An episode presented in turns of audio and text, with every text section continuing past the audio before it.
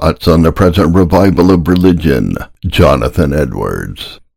Another cause of errors in conducting a revival is the adoption of wrong principles. One erroneous principle, at which hardly any has proved more mischievous to the present glorious work of God, is a notion that it is God's manner in these days to guide his saints, at least some that are more eminent, by inspiration or immediate revelation they suppose he makes known to them what shall come to pass hereafter, or what it is his will that they should do by impressions made upon their minds, either with or without text of Scripture, in which they claim that something is made known to them that is not taught in the Scripture. By such a notion, the devil has a great door open for him, and if once his opinion should come to be fully yielded to and established in the Church of God, Satan would have opportunity by it to set up himself as the guide and oracle of God's people, and have his word regarded as their infallible rule, and so to lead them where he would, introduce what he pleased, and so to bring the Bible into neglect and contempt. Late experience in some instances has shown that the tendency of this notion is to cause persons to esteem the Bible as in a great measure useless. This error will defend and support errors, as long as person has a notion that he is guided by immediate direction from heaven, it makes him incorrigible and impregnable in all his misconduct. For what signifies it for poor blind worms of the dust to go to argue with a man and endeavor to convince him and correct him that is guided by the immediate counsels and commands of the great Jehovah? This great work of God has been exceedingly hindered by this error. Until we have quite taken this handle out of the devil's hands, the work of God will never go on without great clogs and hindrances. Satan will always have a vast advantage in his hands against it, and as he has improved it hitherto, so he will do so still. And it is evident that the devil knows the vast advantage he has by it, makes him exceeding loath to let go his hold. It is strange what a disposition there is in many well-disposed and religious persons to fall in with and hold fast this notion. It is enough to astonish one to such multiplied plain instances the felling of such supposed revelations in the event do not open everyone's eyes. I've seen so many instances of the felling of such impressions that would almost furnish a history I've been acquainted with them when made under all kinds of circumstances, and have seen them fail in the event, when made with such circumstances as have been fairest and brightest and most promising. They have been made upon the minds of apparently eminent saints, and with an excellent heavenly frame of spirit yet continued, and made with texts of Scripture that seemed exceeding opposite, wonderfully brought to the mind, and impressions repeated over and over, and yet all has most manifestly come to nothing in the full conviction of the persons themselves. God has so many instances of late in his providence covered such things with darkness that one would think it would be enough quite to blank the expectations of those who have been ready to think highly of such things.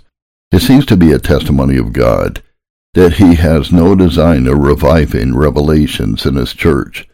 and a rebuke from him to the groundless expectations of it. It seems to me that Zechariah 13 verse 5 is a prophecy concerning ministers of the gospel in the latter and glorious day of the Christian church, which is evidently spoken of in this and the foregoing chapters. The words I apprehend are to be interpreted in a spiritual sense. I am an husbandman, the work of ministers is very often in the New Testament compared to the business of the husbandman,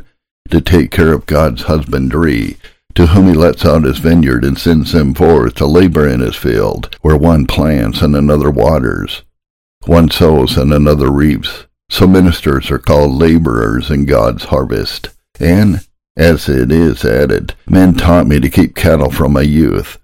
So the work of a minister is very often in Scripture represented by the business of a shepherd or pastor. And whereas it is said, I am no prophet, but man taught me from my youth, it is as much as to say, I do not pretend to have anything added to them by impulses from above. Why should we not rest in that standing rule that God has given to his church, which the apostle teaches us is surer than a voice from heaven? And why should we desire to make the Scripture speak more to us than it does? Or why should any desire a higher kind of intercourse with heaven than by having the Holy Spirit given in the sanctifying influences, infusing and exciting grace and holiness,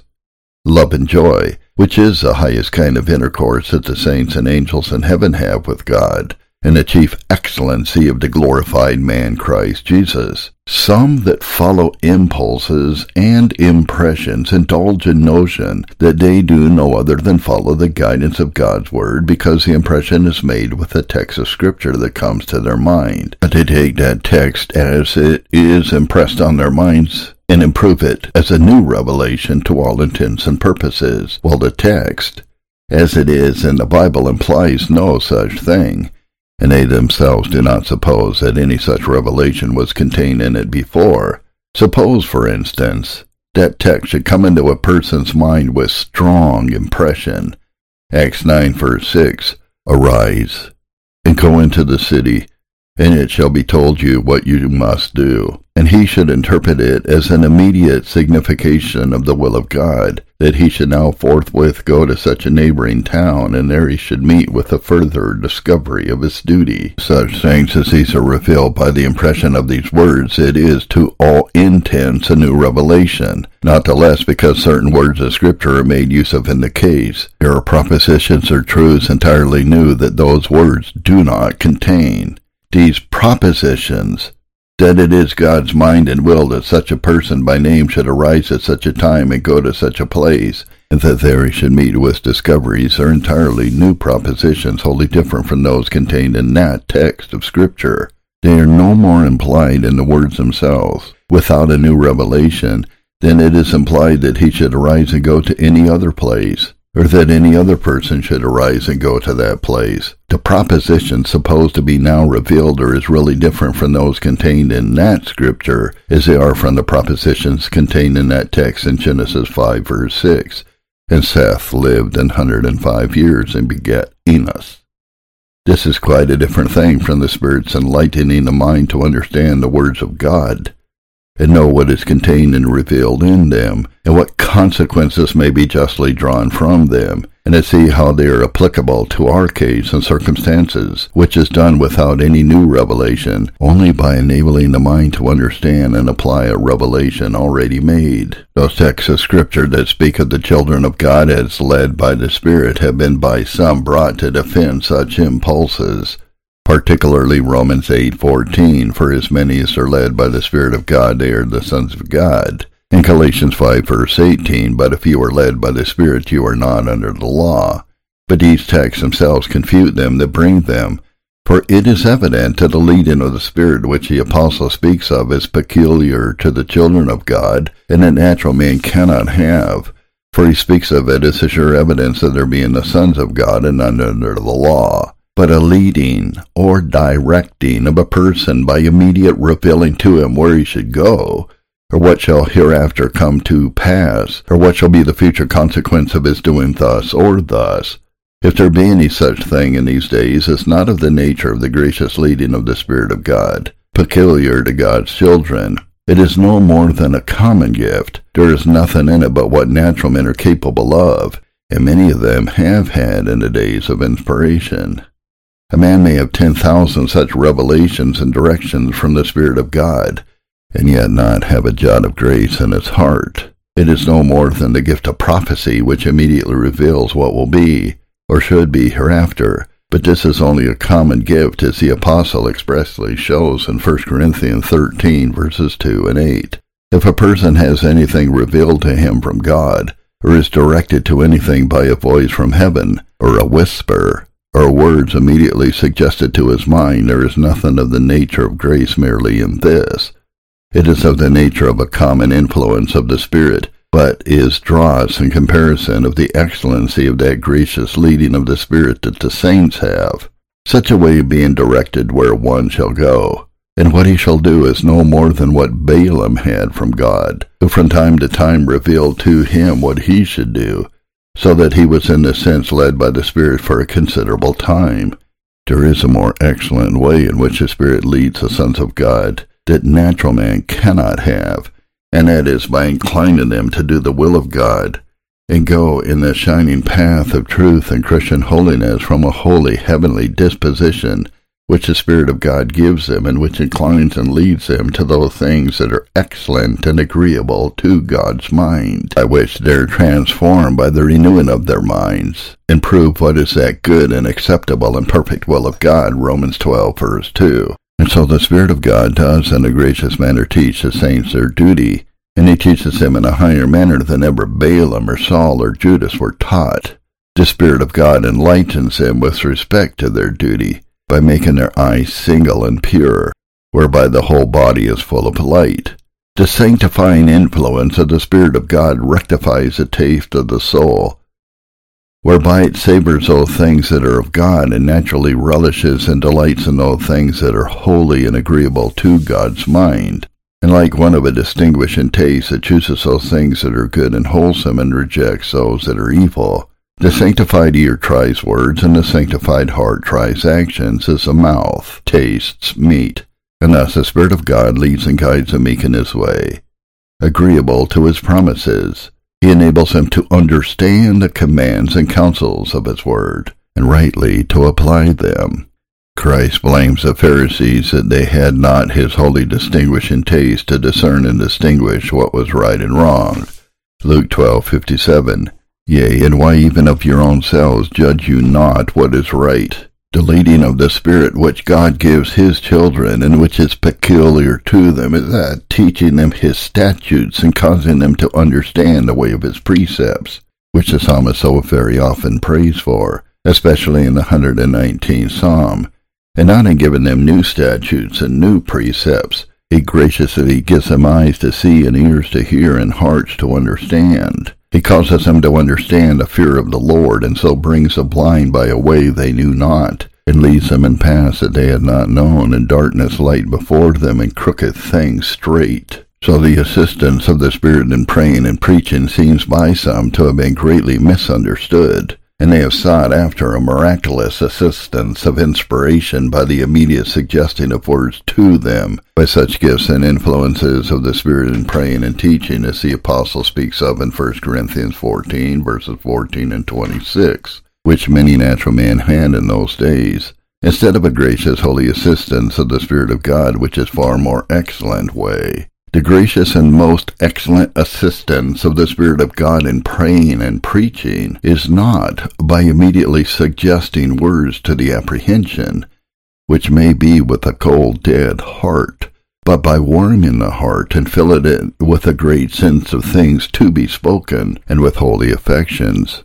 that these may suggest words. Thus, indeed, the Spirit of God may be said indirectly and mediately to suggest words to us, to indite our petitions for us, and to teach the preacher what to say. He fills the heart, and that fills the mouth. We know that when men are greatly affected in any manner and their hearts are very full, it fills them with matter for speech, and makes them eloquent upon that subject and much more has spiritual affections this tendency, for many reasons that might be given. When a person is a holy and lively frame in secret prayer,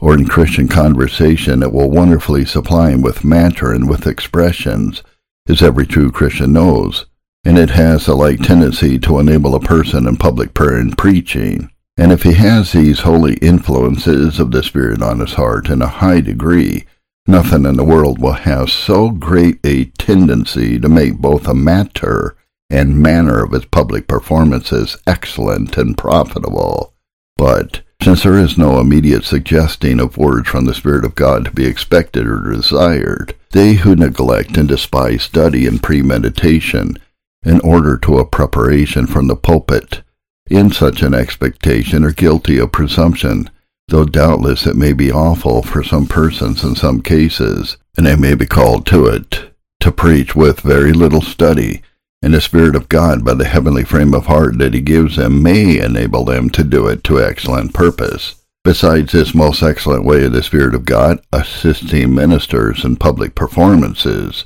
which, considered as a preacher's privilege, far excels inspiration, there is a common assistance which natural men may have in these days, and which a godly may have intermingled with a gracious assistance, which is also very different from inspiration, and that is his assisting natural principles as a natural apprehension,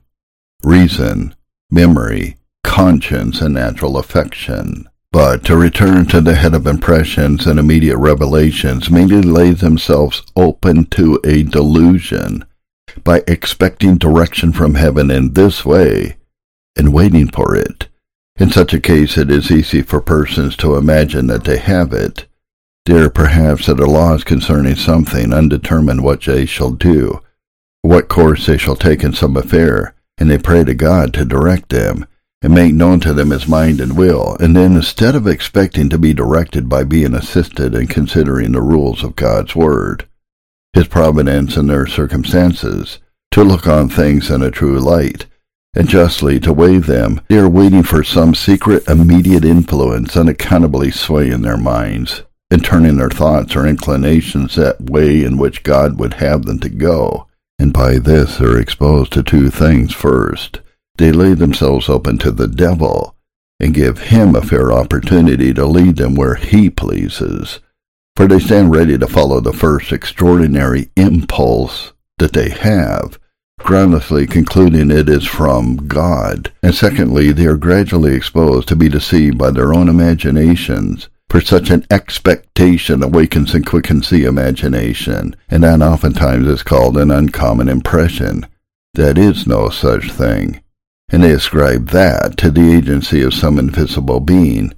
which is owing only to themselves. Again, another way that many have been deceived is by drawing false conclusions from true premises. Many true and eminent saints have been led into mistakes and snares by arguing that they have prayed in faith. They have indeed been greatly assisted in prayer for such a particular mercy, and have had the true spirit of prayer and exercise and are asking it of God.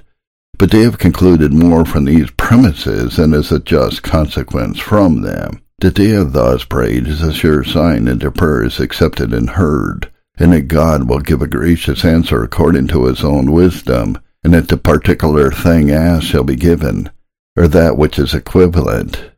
This is a just consequence from it, but it is not inferred by any new revelation now made, but by the promises made to the prayer of faith in the Holy Scriptures. But that God will answer them in that individual thing they ask, if it be not a thing promised in God's word, or they do not certainly know that it is what will be most for the good of God's church, and the advancement of Christ's kingdom and glory, nor whether it will be best for them is more than can justly be concluded from it. If God remarkably meets with one of his children while he is praying for a particular mercy of great importance, for himself or some other person, or any society of men, and does by the influences of his Spirit greatly humble him and empty him of himself in his prayer, and manifest himself remarkably in his excellency, sovereignty, and all-sufficient power and grace in Jesus Christ, and in a remarkable manner enables a person to come to him for that mercy, poor in spirit and with humble resignation to God, and with a great degree of faith in the divine sufficiency, and the sufficiency of Christ's mediation, that person has indeed a great deal the more reason to hope that God will grant that mercy than otherwise he would have. The greater probability is justly inferred agreeable to the promises of the Holy Scripture, and that such a prayer is accepted and heard. And it is much more probable that a prayer that is heard will be returned with a particular mercy that is asked, than one that is not so. And there is no reason at all to doubt but that God sometimes especially enables the exercises of faith, when the minds of his saints are engaged in thoughts of and prayer for some particular blessing they greatly desire, God is pleased especially to give them a believing frame, a sense of his fullness, and a spirit of humble dependence on him at such times. When they are thinking of and praying for such a mercy, he gives them a particular sense of his ability and of the sufficiency of his power to overcome obstacles, and the sufficiency of his mercy and of the blood of Christ for the removal of the guilt that is in the way of the bestowment of such a mercy in particular. When this is the case, it makes the probability still much greater that God does intend to bestow the particular mercy sought for in his own time and in his own way. But here is nothing of the nature of a revelation in the case, only a drawing rational conclusions from the particular manner and circumstances of the ordinary gracious influences of God's Spirit. And as God is pleased sometimes to give his saints particular exercises of faith in his sufficiency with regard to particular mercies, so he is sometimes pleased to make use of his word in order to it, and helps the actings of faith with respect to such a mercy. The strengthening of their faith in God's sufficiency in this case, therefore a just improvement of such scriptures. It is no more than what those scriptures as they stand in the Bible hold forth, but to take them as new whispers or revelations from heaven is not making a just improvement of them. If persons have thus a spirit of prayer remarkably given to them concerning particular mercy, from time to time so as evidently to be assisted to act faith in God in that particular in a very distinguishing manner, the argument in some cases may be very strong that God does design to grant that mercy, not from any revelation now made of it, but from such a kind of manner of the ordinary influence of his Spirit with respect to that thing. But here a great deal of caution and circumspection must be used in drawing inferences of this nature. There are many ways by which persons may be misled and deluded. The ground on which some expect that they shall receive the thing they have asked for is rather a strong imagination than any true humble faith in the divine sufficiency. They have a strong persuasion that the thing asked shall be granted, which they can give no reason for without any remarkable discovery of the glory and fullness of God in Christ. That is a ground of faith. And sometimes the confidence that their prayers shall be answered is only a self-righteous confidence, and not true faith. They have a high conceit of themselves as eminent saints and special favorites of God, and have also a high conceit of the prayers they have made because they were much enlarged and affected in them, and hence they are positive in it, that the thing will come to pass. And sometimes when once they have conceived such a notion, they grow stronger and stronger in it, and this they think is from an immediate divine hand upon their minds to strengthen their confidence, whereas it is only by their dwelling in their minds on their own excellency and high experiences and great assistances in which they look brighter and brighter in their own eyes. Hence it is found by observation and experience that nothing in the world exposes so much to enthusiasm as spiritual pride and self-righteousness. Another erroneous principle that some have embraced, and which has been a source of many errors in their conduct, is that persons ought always to do whatever the Spirit of God, though but indirectly, inclines them to. Indeed, the Spirit of God is in itself infinitely perfect, and all his immediate actings simply considered are perfect, and there can be nothing wrong in them, and therefore all that the Spirit of God inclines us to directly and immediately without the intervention of any other cause that shall pervert and misimprove what is from him ought to be done. But there may be many things, dispositions to do which may indirectly be from the Spirit of God that we ought not to do. The disposition in general may be good, if from the Spirit of God, but the particular determination of that disposition as to your particular actions, objects, and circumstances may be from the intervention or interposition of some infirmity blindness, inadvertence, hmm. deceit, or corruption of ours, so that although the disposition in general ought to be allowed and promoted, and all those actings of it that are simply from God's Spirit, yet that particular ill direction or determination of that disposition which is from some other cause ought not to be followed, as for instance, the Spirit of God may cause a person to have a dear love to another, and so a great desire of and delight in his comfort, ease, and pleasure, this disposition in general is good and ought to be followed, but yet through the intervention of indiscretion or some other bad cause it may be ill directed and have a bad determination as to particular acts. And a person indirectly, through that real love he has to his neighbor, may kill him with kindness. He may do that out of a sincere goodwill to him, which may tend to ruin him. A good disposition may, through some inadvertence or delusion, strongly incline a person to that which, if he saw all things as they are, would be most contrary to that disposition. The true loyalty of a general and his zeal for the honor of his prince may exceedingly animate him in war, but this good disposition through indiscretion and mistake may push him forward to those things that give the enemy great advantage, and may expose him and his army to ruin, and may tend to the ruin of his master's interest. The apostle does evidently suppose that the Spirit of God and its extraordinary, immediate, and miraculous influences on men's minds may in some respect incite inclinations which if gratified would tend to confusion, and therefore must sometimes be restrained, and in their exercise must be under the government of discretion. 1 Corinthians 14:31 to 33. For you may all prophesy one by one, that all may learn and all may be comforted. And the spirits of the prophets are subject to the prophets. For God is not the author of confusion, but of peace, as in all the churches of the saints. Here by the spirits of the prophets, according to the known phraseology of the apostle, is meant the Spirit of God acting in the prophets, according to those special gifts with which each one was endued. And here it is plainly implied that the Spirit of God thus operating in them may be an occasion of their having sometimes an inclination to do that, in the exercise of those gifts, which it was not proper, decent, or profitable that they should and that therefore the inclination known directly from the Spirit of God should be restrained, and that it ought to be subject to the discretion of the prophets, as to the particular time and circumstances of its exercise. I don't doubt but that it is possible for a minister to have by the Spirit of God such a sense of the importance of eternal things, and of the misery of mankind, so many of whom are exposed to eternal destruction,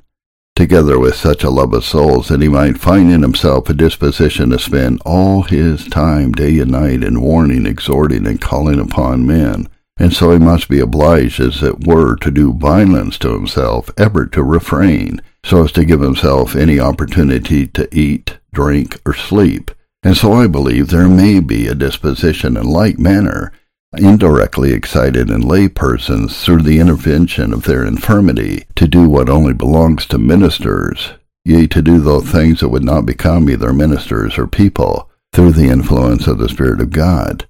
together with lack of discretion, and some remaining corruption. Women and children might feel themselves inclined to break forth aloud to great congregations, warning and exhorting the whole multitude, and to scream in the streets, or to leave their families and go from house to house earnestly exhorting others, but yet it would by no means follow that it was their duty to do these things, or that they would not have a tendency to do ten times as much hurt as good.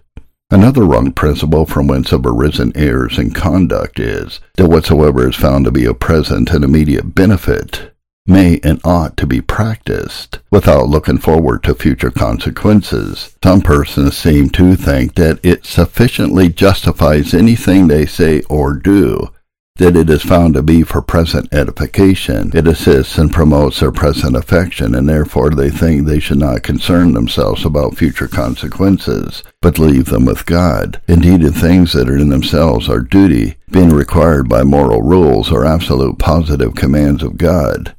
They must be done, and future consequences must be left with God. Our discretion takes no place here, but in other things we are to be governed by discretion, and must only look at the present good. But our view must be extensive, and we must look at the consequences of things. It is the duty of ministers especially to exercise this discretion, in things in which they are not determined by an absolute rule, and not enjoin them by wisdom superior to their own, Christ has left them to their own discretion with that general rule that they should exercise the utmost wisdom they could obtain in pursuing that which upon the best view of the consequences of things will tend most to the advancement of his kingdom. This is implied in those words of Christ to his disciples when he sent them forth to preach the gospel, Matthew 10:16.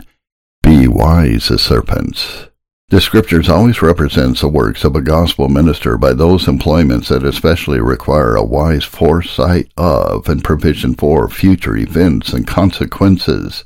So it is compared with the business of a steward, which in an eminent manner requires forecast, as for instance a wise laying in of provision for the supply of the needs of a family, according to its future necessities. So it is compared to the husbandman that almost wholly consists in things done with a view to the future fruits and consequences of his labor. The husbandman's discretion and forecast is eloquently set forth in Isaiah 28 verses 24 to 26. Does a plowman plow all day to sow? Does he open and break the clods of his ground? When he has made plain the face of it, does he not cast abroad the fitches, and scatter the cumin, and cast in the principal wheat, and the appointed barley, and the rye in their place? For as God instructs him to discretion, and teaches him. So the work of the ministry is compared to that of a wise builder or architect who has a comprehensive view, and for whom it is necessary that, when he begins a building, he should have at once a view of the whole frame, and all of the future parts of the structure, even to the pinnacle, that all may be fitly framed together. So also it is compared to the business of a trader or merchant who is to gain by trading, a business that exceedingly requires forecast, and without which is never like to be followed with success for any long time. So it is represented by the business of a fisherman which depends on peculiar skill, and to that of a soldier which perhaps above any other secular business requires great foresight and a wise provision for future events and consequences. And particularly ministers ought not to be careless how much they discompose the minds of natural men, or how great an uproar they raise in the carnal world, and so lay blocks in the way of the propagation of religion. This certainly is not to follow the example of zealous Apostle Paul, who though he would not depart from his duty to please carnal men, yet where he might with a good conscience exceedingly laid out himself to please them, he avoided raising in a multitude prejudices, oppositions, and tumults against the gospel, and looked upon it as of great consequence. 1 Corinthians 10, 32 and 33. Give none offense, neither to the Jews nor to the Gentiles, not to the church of God, even as I please all men in all things not seeking mine own profit, but the profit of many that they may be saved. Yea, he declares that he laid himself out so much for this, that he made himself a kind of servant to all sorts of men, conforming to their customs and various humors, and everything in which he might, even in the things that were very burdensome to him, that he might not frighten men away from Christianity, and cause them to stand as it were braced and armed against it. But on the contrary, if possible, might have condescension and friendship win and draw them to it. 1 Corinthians 9, 19 to 23. And agreeable here too are the directions he gives to others,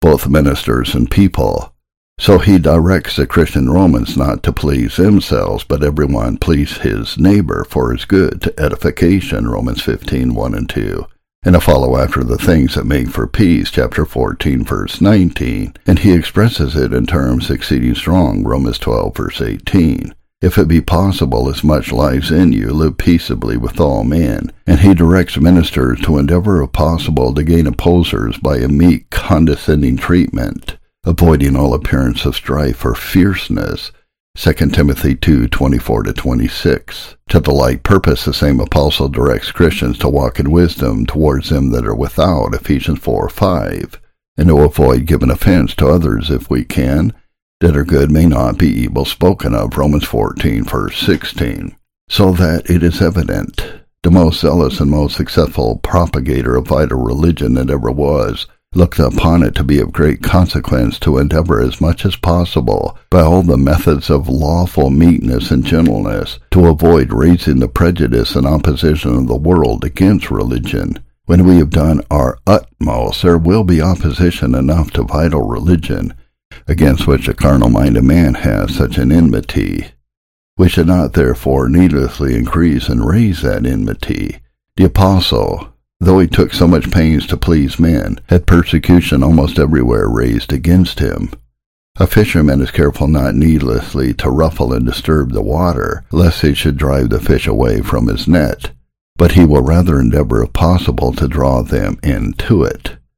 Such a fisherman was the apostle, 2 Corinthians 12, verses 15 and 16. I will very gladly spend and be spent for you. Though the more abundantly I love you, the less I be loved. But be it so, I will not burden you. Nevertheless, being crafty, I caught you with guile. Another error arising from an erroneous principle is the wrong notion that they have an attestation of divine providence to persons or things, We go too far when we look upon the success that God gives to some persons and making them the instruments of doing much good as a testimony of God's approbation of those persons and all their courses they take. It has been a main argument to defend the conduct of some ministers who have been blamed as imprudent and irregular that God has blessed them and given them great success and that however men charge them as guilty of wrong things, yet that God is with them, and then who can be against them? And probably some of those ministers themselves, by this very means, have had their ears stopped against all that has been said to convince them of their misconduct. There are innumerable ways by which persons may be misled in forming a judgment of the mind and will of God from the events of providence. If a person's success be a reward of something in him that God approves,